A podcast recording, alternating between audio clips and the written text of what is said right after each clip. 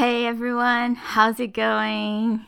Here's our podcast for this week. Yes, I'm recording it just now.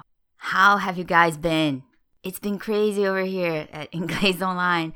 As I guess many of you know, this week we've opened up enrollment for Module 1 of our Curso Básico. The past few weeks, I, uh, the past couple of weeks, I recorded a series of three free classes where I talked about possessive pronouns, and it's been awesome. Like, I got great feedback. People told me that it's been really useful to finally understand those pronouns. And you know what? It's been a lot of fun. You know what I just noticed? Uh, everything I said up to now, I'm using the present perfect a lot. So there you go. Here's a little bit of practice on the present perfect at the beginning of this episode for you. All right.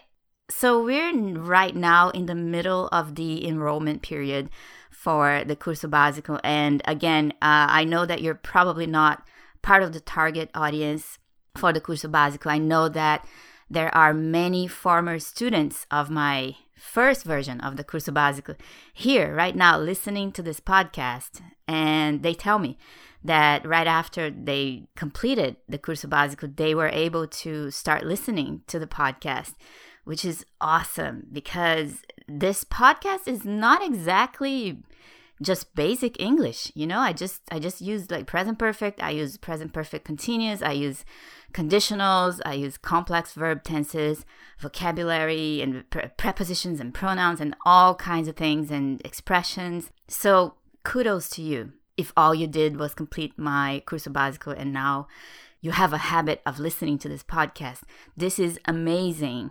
And I want you to know that. Like, I want you to be aware of that. Okay, this is really a really great result. Congratulations.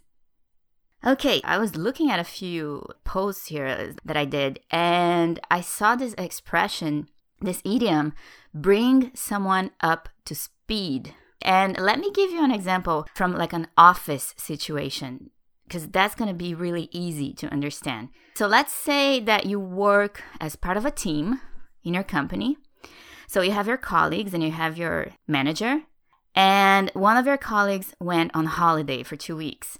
And while your colleague was on holiday, your manager asked the team to start working on a new project.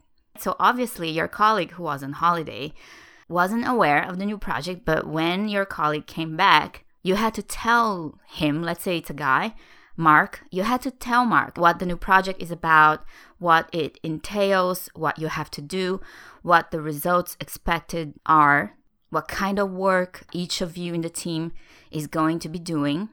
In other words, you have to bring Mark up to speed. Okay, so that's an expression for when there's something going on, some kind of project, some kind of activity, some kind of event, and then someone new, for some reason, gets involved in that situation. But because they're new, they're not aware, right? They're not aware of what's going on. So someone has to bring them up to speed. Bring someone up to speed is just to inform them of what's going on. I mean, this happens a lot in work situations, right? I'm pretty sure you can remember the last time at work or maybe in your personal life when you had to bring someone up to speed because they just arrived in this situation which is ongoing. So everyone who's involved in the situation obviously knows what's going on, but that new person doesn't. So you have to bring them up to speed. Okay, that's it for today. I'll just, before I close, I'll ask you to please forward uh, the emails where I'm talking about the new Curso Básico to your friends and neighbors and family. Like, if you know people who really want to learn English, who are really interested in improving their English and learning how to speak, please forward my emails to them because we're in the middle, like I said, of the enrollment period. Thank you and speak to you soon. Bye.